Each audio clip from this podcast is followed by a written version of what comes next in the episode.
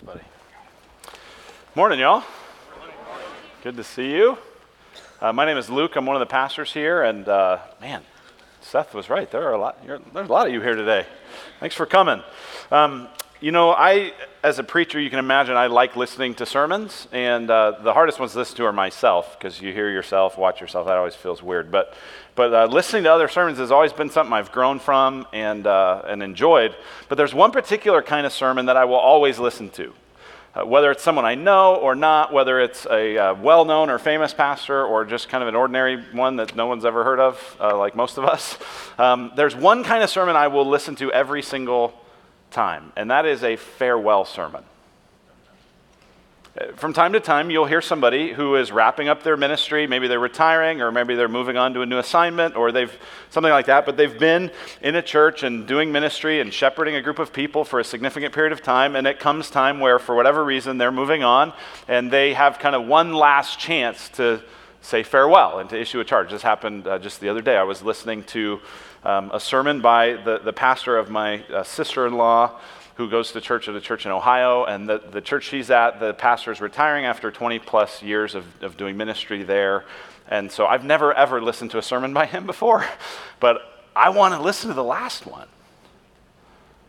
Because it feels to me like, gosh, if you just had one chance to say, here's what I hope you'll remember as I go, I, I want to hear whatever that is. And so uh, that's a sermon I'll listen to every time. Now, today's not a farewell sermon. God willing, I mean, I don't think so. Um, but what we're looking at here today in Acts chapter 20 is a farewell kind of sermon. It's the Apostle Paul who has built significant relationship with these elders in Ephesus, and he's saying goodbye. It's a tearful farewell. He's issuing a charge to them about how to stay faithful as he continues on and won't see them again. Now, what makes this especially interesting in the book of Acts is that all the speeches recorded in the book of Acts are recorded to non Christians right? Peter preaches to non Christians, and Stephen preaches to non Christians, and Paul preaches to non Christians, and all the kind of messages where you hear what they said are to non Christians. But this is the only one in Acts where uh, somebody wrote down, Luke wrote down what Paul said to Christians.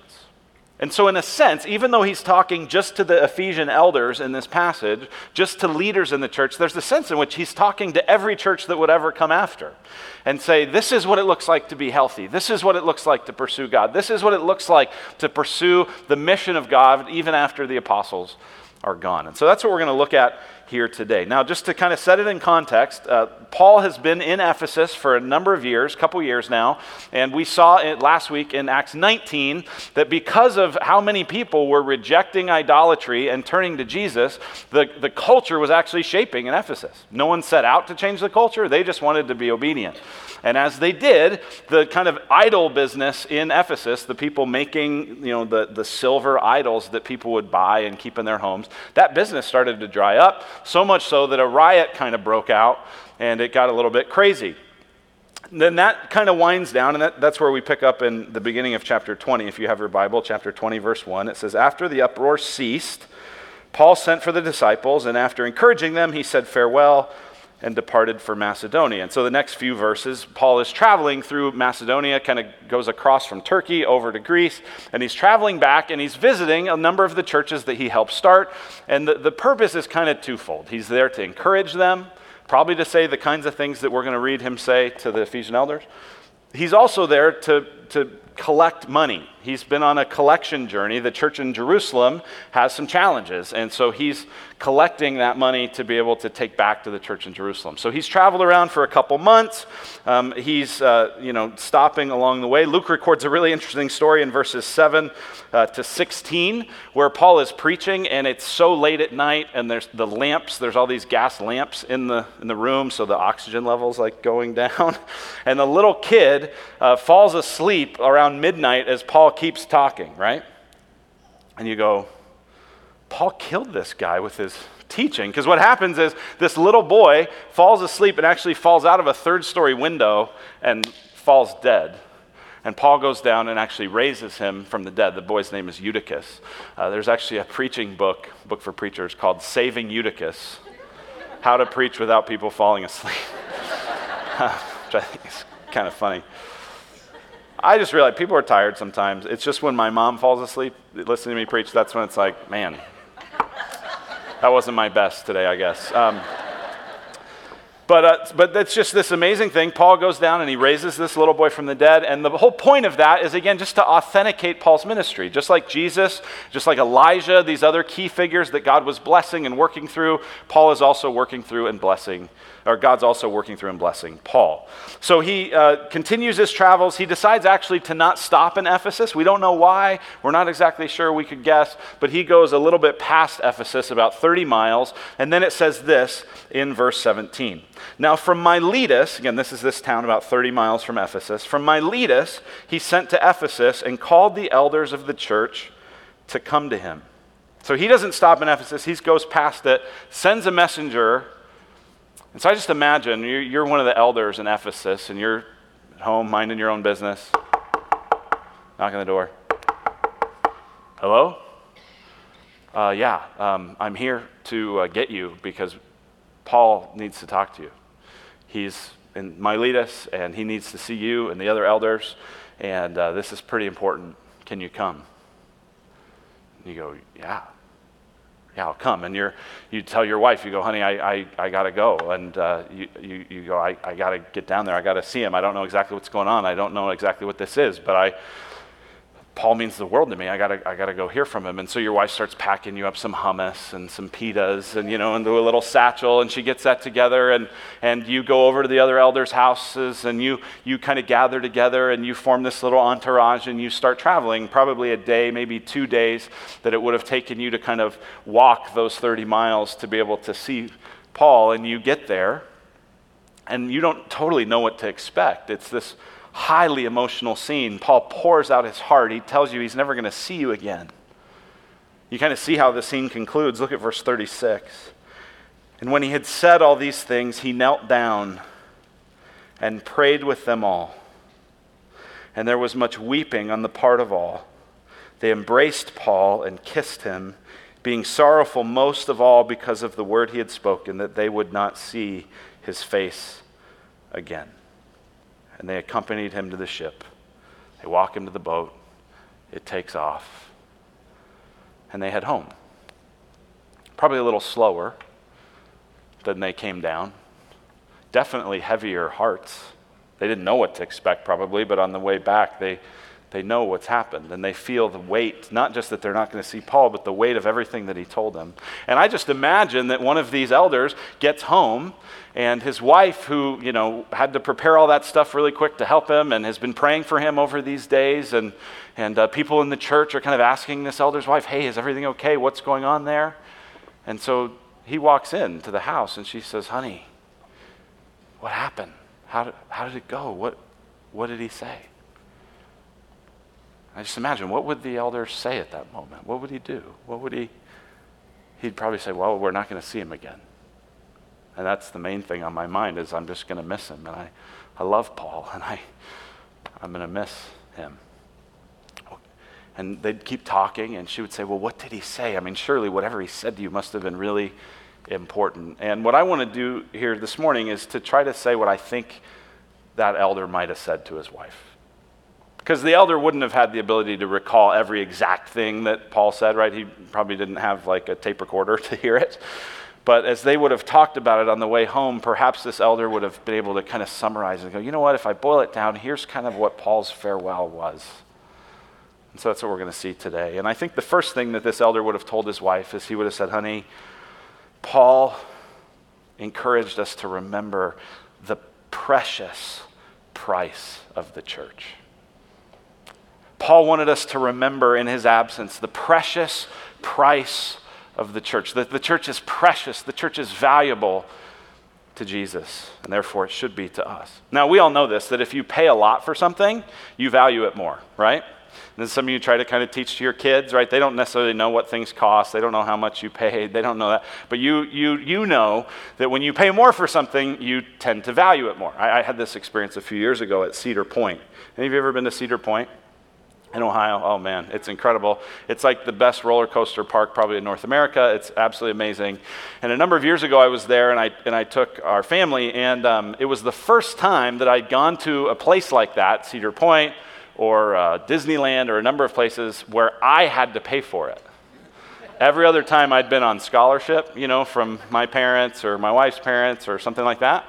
And so, I mean, that's, that's pretty cool to be able to go that long in life and never have paid for it. But I, I you know, a couple years ago, was like, okay, I now paid, you know, a lot of money, triple digits to like, get these tickets and do this. And it's amazing when you've paid the money how much more you care that everyone likes it, right? You're walking around the whole time, you're like, Are you having fun? Are you having fun? You better be having fun. Right? And by the end of the day, you're so tired, you like forget how much fun you're having. You know, but like you just, you care more because this, I paid a lot for this. This matters to me. Listen, Jesus paid a lot for his church. That's kind of the centerpiece, maybe even, of what Paul says. Look at verse 28. He says, Pay careful attention to yourselves and to all the flock in which the Holy Spirit has made you overseers, to care for the church of God, which he obtained with his own blood. Paul says, Take care of the church because Jesus obtained it with his own blood. He bought it with his own blood. He purchased the church with his blood. How precious is the blood of Jesus. Infinitely precious. So, if we value the things that are costly, if we value the things that are expensive, we must value the church. Now, now listen, the church, when you hear that, a lot of times you think of a building or you think of a place, hey, I'm going to go to church. But the reality is that the church is a people who, not a place where.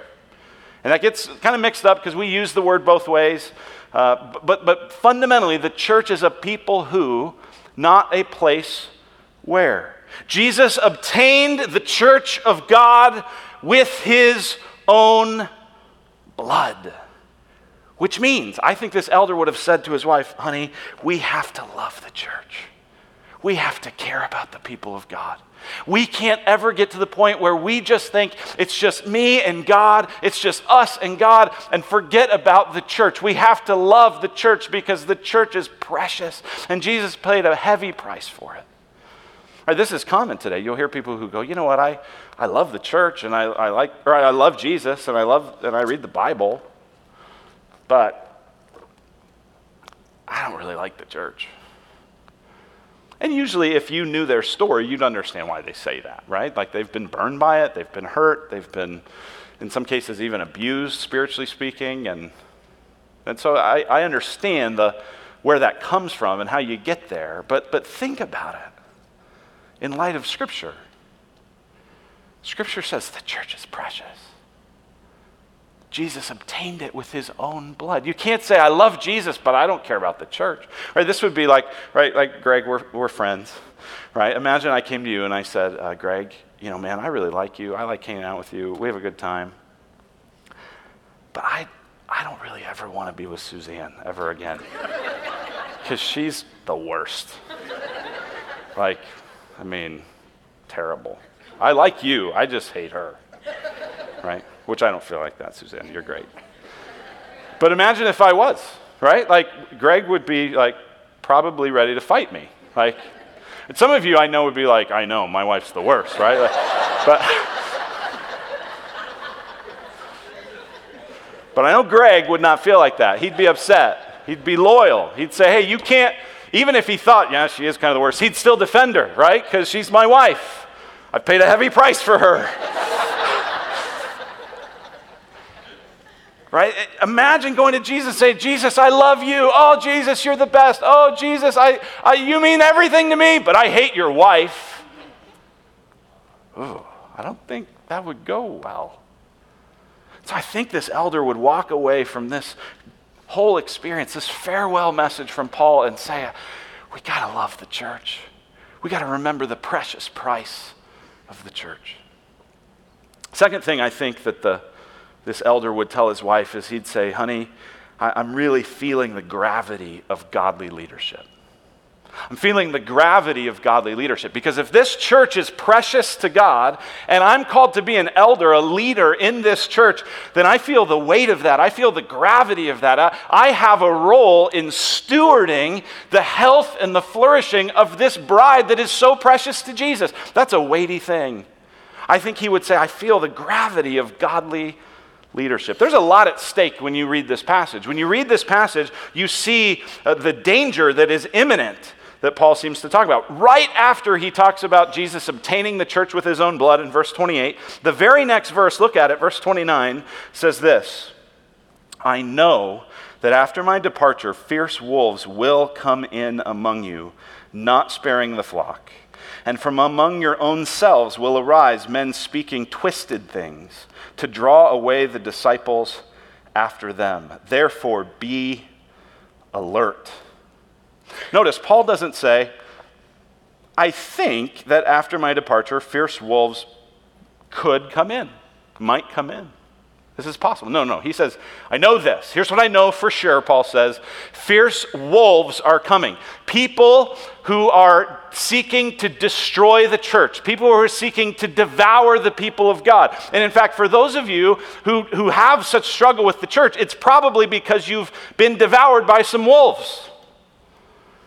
And this is a constant and continual threat. There is lots at stake. Now, we know that not only is there a lot at stake in the church in particular, but this is how all of life is, right? All of, leader, all of life is impacted by leadership, right? The, home, the home that you live in, that you were raised in, was impacted by leadership. All the teachers that we just prayed for, we prayed for you because we know what a significant role of leadership you have in those, home, in those schools. You could go to your office, you could go to your kid's sports team, you could go all over the place, you could go to uh, county and local government, you could go as high as the White House and the Senate and the Congress. This is why we should be praying for these people because so much rides on leadership. This is why, as a church, we're actually starting a new thing. I'm starting a new thing. You're, in, you're invited to it. I'll tell you the deadline to sign up for it's tomorrow, but would love to have you be part of it. It's called the Greenhouse, and it's a once a month thing that I'll be leading. It's available to anybody uh, that wants to be part of it, where once a month we'll look at some aspect of leadership in all areas of life. So, not just church leadership, not just ministry stuff, but leadership in all areas of life, because I think it's so important that we have good, godly leadership. There's information about that in your program if you want to check that out. So there's a gravity, there's a weight to godly leadership, there's threats coming against the church, and these elders in particular are called to, to fight those threats. Now, godly leadership, we see in this passage, we see it involves three things. And I know that some of you right now are going, well, gosh, I'm not a leader. Or I'm a leader in, at home, but I'm not a leader at church, or I'm a leader at work, but I'm not a leader at, at, church. And that's fine. That's okay. I think you'll still see some transferable leadership principles here. But uh, the other thing I hope this will do is help you to pray for the leaders in the church. Right, this is, I, I feel this significant weight. Our elders this week, we had an elder meeting and we spent extended time just reflecting on this whole passage about what does this say? What is God calling us to as leaders in the church? So this gives you some ways to, to pray for us. But this godly leadership involves in this passage at least three things. The first one is integrity. It's integrity. Do you know where we get the word integrity? The word integrity comes from a math word, integer. Integer. It means whole or complete. It, it's not a decimal, there's not a fraction to it, it's whole. It's complete. It's an integer. That's where we get integrity. A life of integrity is a life that's whole, a life that's seamless, a life that is what it looks like. It's not phony, it's not fake, it's not disingenuous, it's integrity, it's, it's whole, it's complete. One of my favorite examples of, of kind of this idea comes from actually the architect who's helping design our, our future building. DeBartolo Architects, they're just tremendous. And, uh, and we've had really interesting conversations because we, uh, you know, the first part of the whole process is talking through your values as an organization, as a church. And you get so into it that you kind of, after a while, are like, why are we talking about this? What does this, like, here's how much money we have. here's how much space we'd like. Like, what difference? And, and what it is, is he says, I want to build a space that communicates your values. I want to build something that has integrity. Because one of the things that irks him, he tells me this, and I, I love asking him about this stuff, but he says, one of the things that drives me crazy is like I'll go into a coffee shop and they'll have their values on the wall. Here's the thing we believe in, here's the things we value. And one of the values in a certain coffee shop might be authenticity. He says, So I'm standing there in this place that says, We'll die for authenticity, but I'm standing on fake wood floors. Not authentic. That's not integrity. And he goes, I, I, I want to have integrity. If, if something looks like this, if, if you say you value authenticity, if it looks like this, it should be this, because that's got integrity. Now, I'm not trying to critique those of you who have fake grass or anything in your yard, um, but we're not going to have fake grass on, on that, and that's because we've said, hey, we value, we value authenticity. So we're going to have grass be grass, and concrete be concrete and wood be wood and those sorts of things. And, and, and that's just an example of integrity. It's a wholeness, it's a seamlessness. It is what it looks like. Now, you see this in the Apostle Paul through a few different places. All throughout this, you see Paul appealing to what they know of, of him. He, look at this in verse 18. And they came to him. He said to them, You yourselves know how I lived among you the whole time, from the first day that I set foot in Asia, serving the Lord with all humility and with tears and with trials that happened to me through the plots of the Jews. He says, You know how I've been, right? You remember that? You know how I've conducted myself. You know the obstacles and the difficulties and the sufferings I face. You know that, right? Remember that he says this in verse uh, 31 Therefore, be alert, remembering that for three years I did not cease night or day to admonish everyone with tears. He concludes this way too, verse 34 You yourselves know that these hands ministered to my necessities and to those who were with me. In all things I have shown you that by working hard in this way we must help the weak and remember the words of the Lord Jesus, how he himself said, It's more blessed to give than to receive. Paul over and over is saying, You know this. You remember this. You know how I've conducted myself. Why does he do that? He's appealing to his integrity.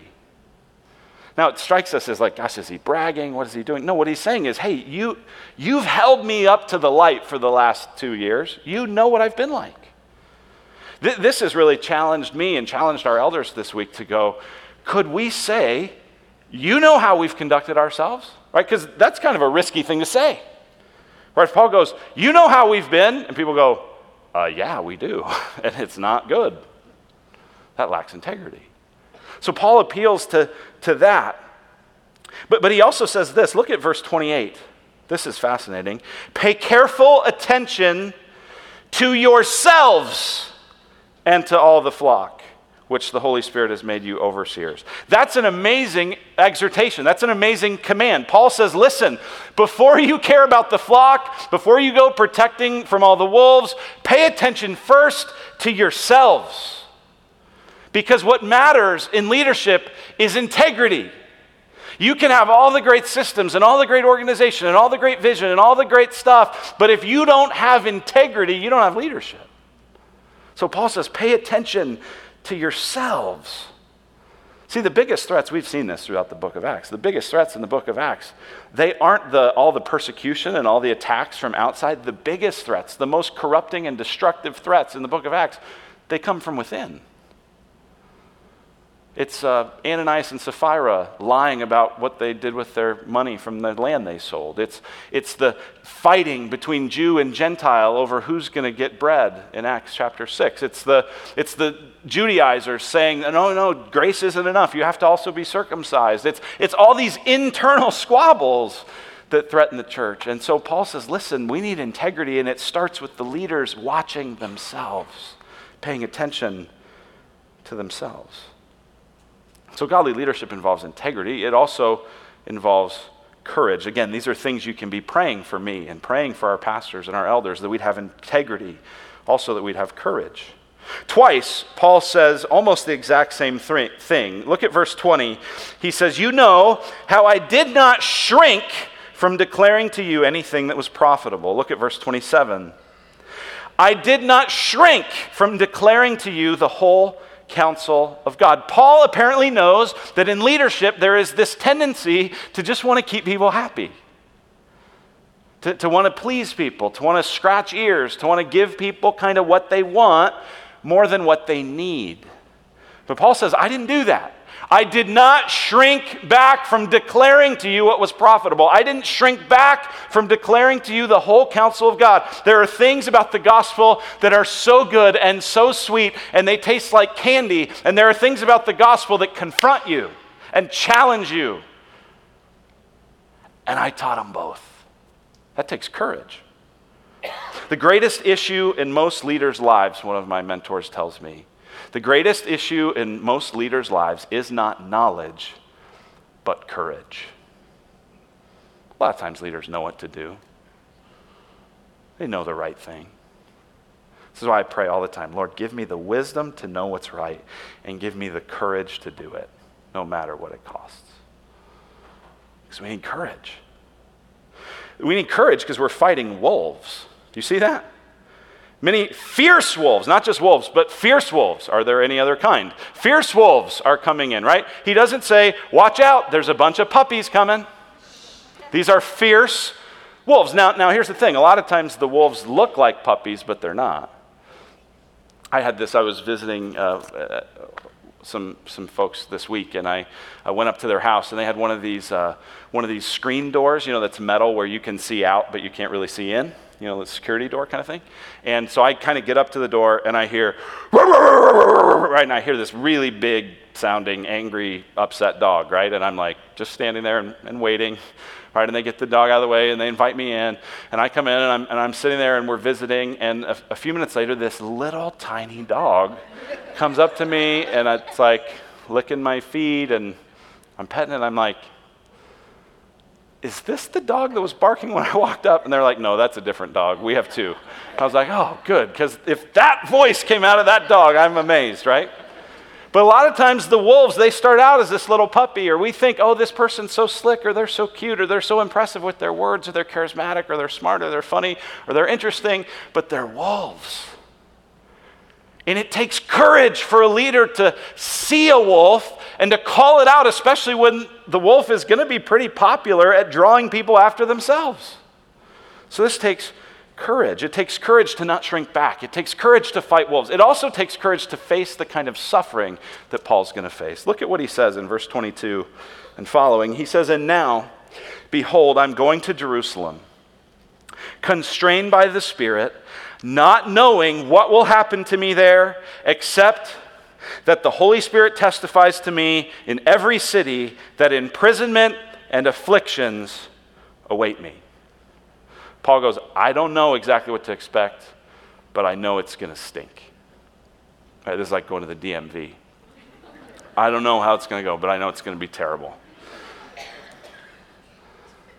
He, he says there's suffering, there's imprisonment, there's afflictions. I, I'm facing that. But then I love verse 24. But I do not account my life of any value, nor as precious to myself, if only I may finish my course and the ministry that I received from the Lord Jesus to testify to the gospel of the grace of God. That's my mission. That's what I'm about. That's what God's called me to do. I need courage to do that. And I think the elder would have told his wife, honey, there's immense gravity in godly leadership, and it requires integrity and it requires courage. But I think he'd tell her, you know, the thing that's weighing on me the most is that it also requires sacrifice. True godly leadership requires sacrifice. Notice the threat of the wolves in verse 29. Look at verse 29. I know that after my departure, fierce wolves will come in among you, not sparing the flock and from among your own selves will arise men speaking twisted things. Why?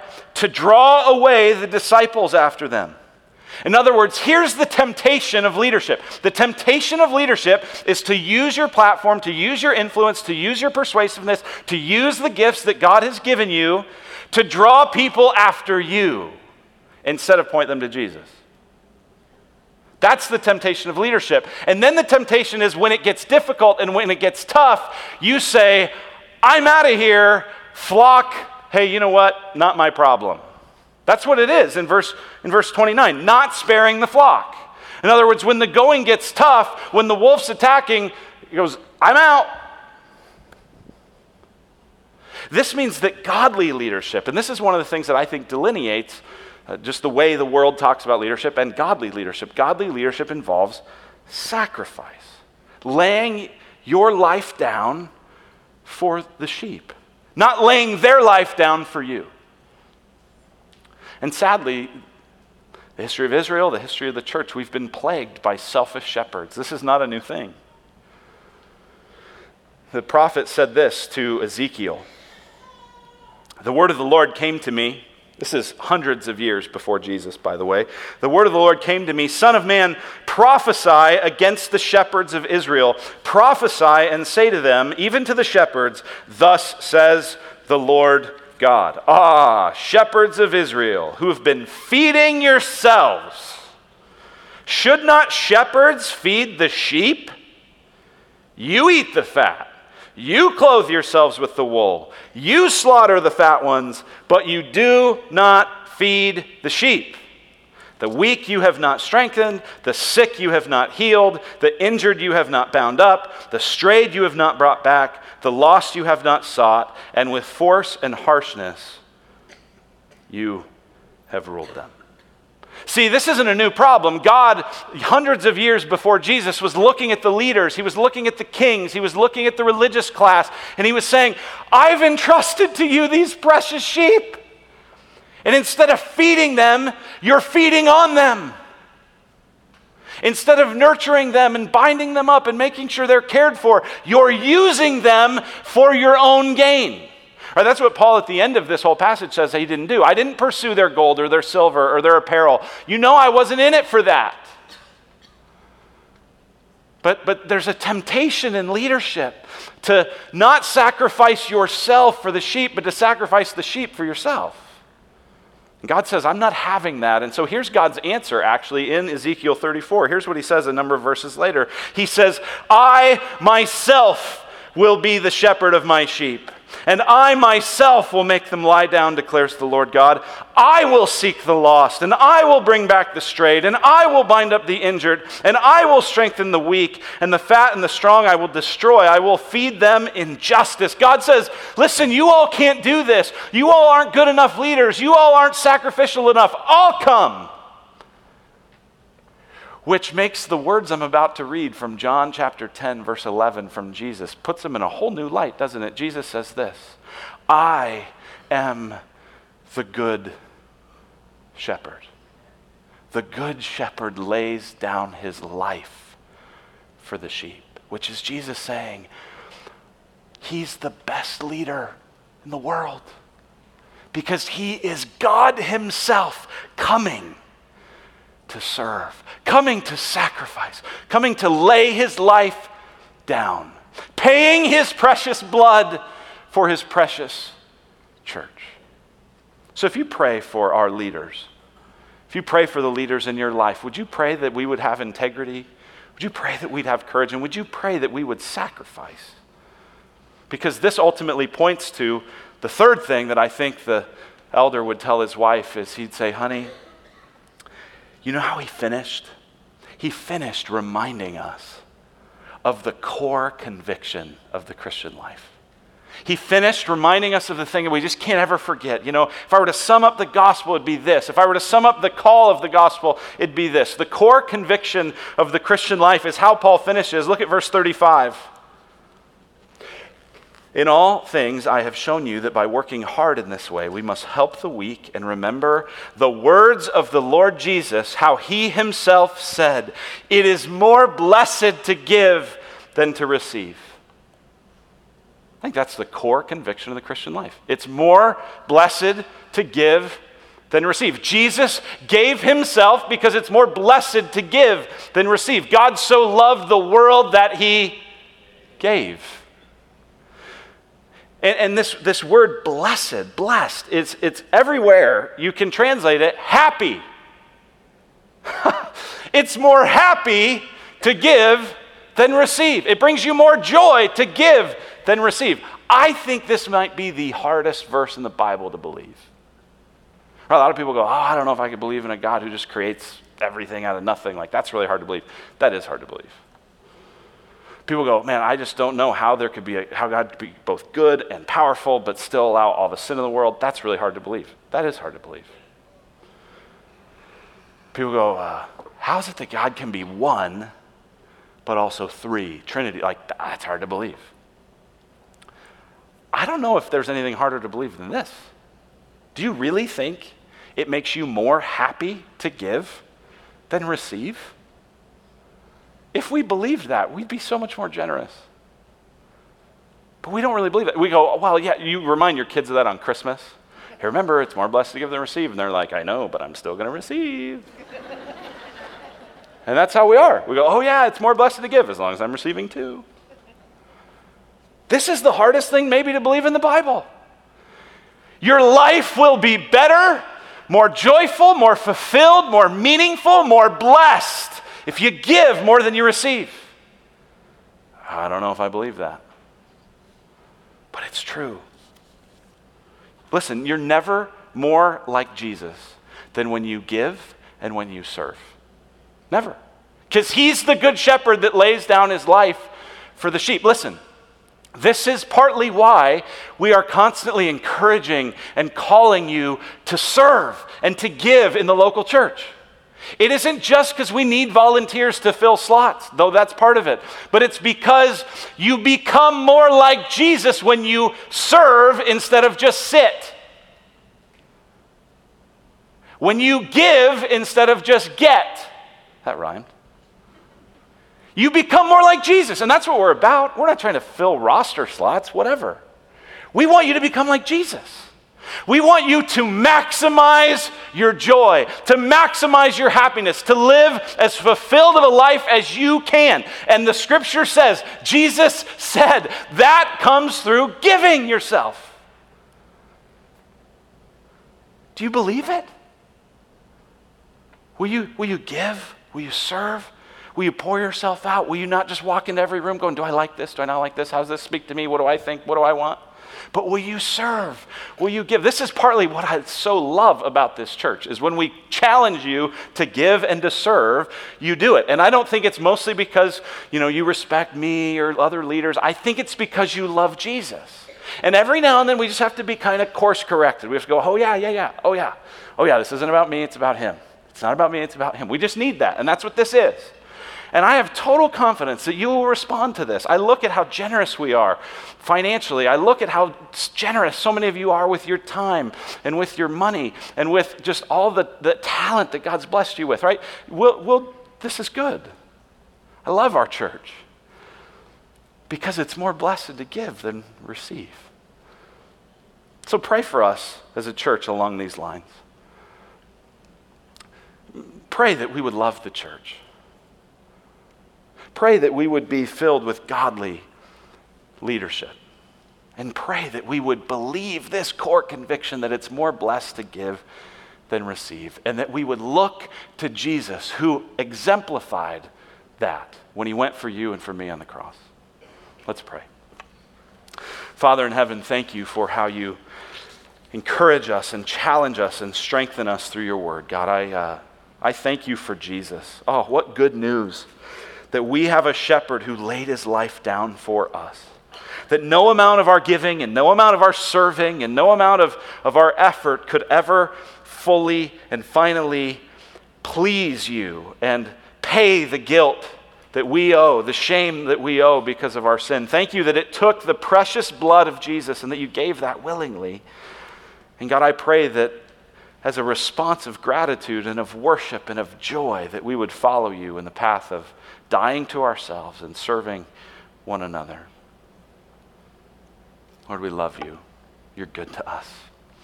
You are a good shepherd. You lead us beside still waters into the way everlasting. We pray in Christ's name. Amen.